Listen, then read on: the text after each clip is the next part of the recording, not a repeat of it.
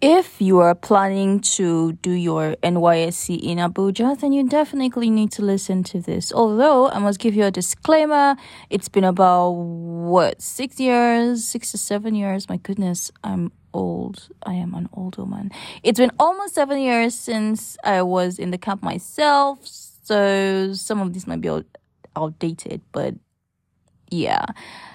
I just randomly remembered that there were a lot of condoms on the ground. Ah, I know. I'm sorry, guys. I should have. I should probably rate this thing R. I don't know if your children are listening. Sorry, guys, but for some reason, I just remembered that. Um, yeah, it was like, and you find them like on the field. Ah, goodness. Like I don't understand it. Like, is that? Uh, never mind. Anyways, other than that, the second thing you need to know is that the masa is terrible. If you have never eaten masa in your life, please do not eat the masa at NYSC camp Abuja. Like I said, the one I ate seven years ago was bad sha. Like I don't know about now, but I'm just I'm working off of information from that time. But one thing you should definitely eat is the starch and banga. I don't know if it's the same people who were there, but yeah, try that. That was really nice. I remember that one. Third thing you need to know don't bother trying to wash your own clothes yourself. Just give them to the dry cleaners. It's easier and you run less of a risk of your stuff getting stolen. I'm pretty sure I lost stuff hanging on the line in camp. I don't remember exactly what, but yeah. And besides, everybody has like white, white, white. Like everybody's wearing the same thing. So even if your stuff doesn't get stolen, you can easily just lose them or whatever. Tip number five. Was it four? Old age. Join OBS. Now, OBS is the uh, orientation broadcasting service, something like that. It comes with its own perks, right?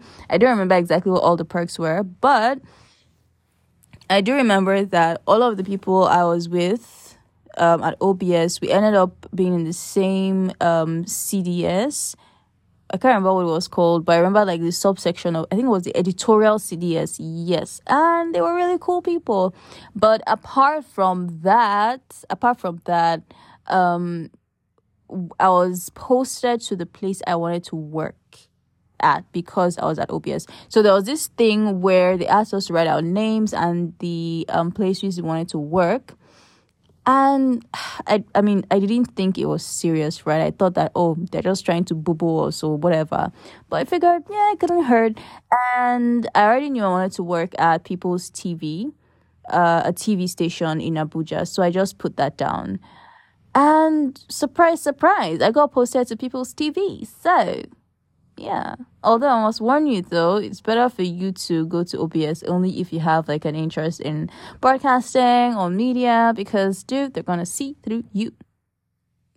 They'll probably not punish you or anything, but yeah. Ah, uh, let's see. Tip number six. Okay, I don't know if I have a tip number six. Oh yeah, tip number six expect lots and lots of long freaking lines. If for some reason you went to university where you didn't stand on long lines, my goodness, this might be a shock to you, but like you will stand on a lot of lines. You need to get food, stand on a line. You need to open an account, stand on a line. You need to get your shoes, stand on a line. And these lines are really long. And because Nigerians are so unruly, you're gonna have people cutting the line and all that annoying stuff. In fact, I have gist for you. So, there was this day when we had to open accounts because you have to open like an NYC account where your allowee is going to be paid into. And I got on the line, right? One of these really long lines as usual. And when I was, I think there was just one or two people in front of me, and then these three huge guys came and stood in front of me, like right in front of me. Lord. Hmm. For context, right? The sun was hot. I had been standing on this line for only God knows how long. And these guys were probably about twice my size and twice my height. I lost it. I freaking lost it. and I started like the thing with me is like when I start talking, like when I'm really pissed, my mouth just runs like a tap. I don't know what what it is that I said. I don't remember, but my mouth was running like a tap that you can't stop. And I told these guys to literally just get out of this place. I accused them of being bullies and I mean you're not ashamed of yourself. You're seeing someone that's like half your size and you're trying to come and chance me. And then one of them was like, if you don't shut up, I'm going to beat you or something like that. You will beat me today. Oh. I told this guy that look, you're gonna have to beat me up. You are going to have to beat me up. I was ready to get beaten that day because one thing I know about myself is I am generally patient, right? I don't want to say I'm a very patient person. I don't know. I'm generally patient. I'm generally tolerant. But I have a threshold. You do not want to cross that threshold. So, I mean, yeah. I mean, little me with my mouth, I kept on running it and eventually they they left. I don't remember if they apologized, but they obviously were not going to beat me there. Yeah. So, that, my friends, is a lesson in standing up to bullies. I will not recommend it unless you are 100% sure because if you are not sure, it's going to be it's going to be clear. If you are afraid, it's going to show. That moment, I was not afraid. I was ready to get beaten. Anything that will happen will happen today. That was my state of mind. Uh, so yeah, those are some of the things you might expect if you're going to camp. Um, hopefully there'll be no bullies where you're at, but hey, I think there are bullies in every corner of the world, but um yeah. Oh, I just remembered something else. Okay, now I don't even know what I'm going to title this episode. Ah, I do, I'm like ah, how do I talk about this without being disrespectful? So there was this Muslim lady, right? Now I feel like I'm gossiping with you. Ah, gosh gosh, even though you don't know who this person is. Uh, guys, I don't know if I tell you about this, would that be gossiping or backbiting? Even if you don't know who the person was, I don't like. If I saw her today, safe, I wouldn't recognize her. But the bottom line is there was a dancing hijabi, like shake your bum bum kind of dancing, and it was on stage. There was like it was an event in camp and i remember the muslim students just being very upset about it like oh my goodness if she wanted to do that she should just have taken her hijab off and yeah all of that. Um i don't know how i feel about that you know that whole statement of oh she should have taken her hijab off. But i mean one thing i do know is like it wasn't proper you know, especially when she was dancing. you know, it's like just you just imagine like a girl in hijab drinking or something. Yeah, it was, yeah, it was a bit iffy, but. But on a serious note, like when things like that happen, what's what's the right way to approach it?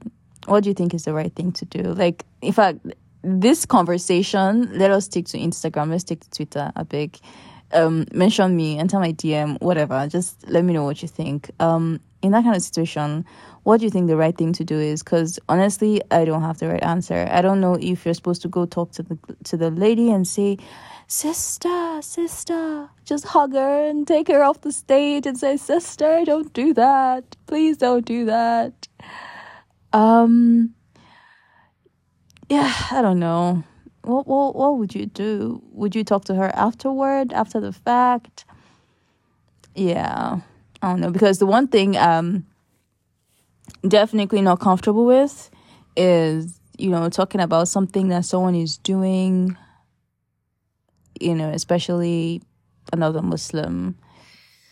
Talking about them in a bad light you know in the moment.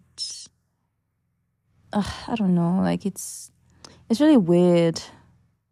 Uh, it's really weird. And i think that like these are things that are going to keep happening whether it's on social media or in real life whatever it is someone doing something they shouldn't be doing basically and they're they're embarrassing themselves and embarrassing the community as well so how, how do you handle that because with things like this, I feel it's better to approach with love. You could be misunderstood even if you approach with love, but I think it's better to approach with love than being all harsh and mean and oh you're terrible and you're this and you're blah, blah. Um yeah. After that evening though, I don't I don't know what happened. I don't know if anyone talked about it. And after that, probably maybe I don't know, but yeah. It was kind of weird for me to talk about this and bring this up, but and I think that's where I'm going to wrap this episode up so it doesn't get too long. Thank you, as always, for listening. Holler at me on Instagram and Twitter. Instagram at Korayday, K O R A Y D Y. Twitter at I am Corey Day. And if you haven't been following me, then you might not know that right now I am developing a feature film um, titled With Difficulty Comes Ease, and um, it has a Muslim lead character. Yeah, it's set in the world of Muslim peoples. Uh, yeah, pretty interesting. And I need all the support I can get. I need you to spread the word. I need you to give me money when, when the time comes. I will ask you for money. Maybe, actually, maybe. Um, but in the meantime, if you don't have money or whatever to give me, just pray for me. Pray that I get one huge sponsor or something, or many huge sponsors, so I can make this film. I'm making it for you. Yeah, I'm making it for you. And for me too, but I'm making it for you. For the most part. Bye.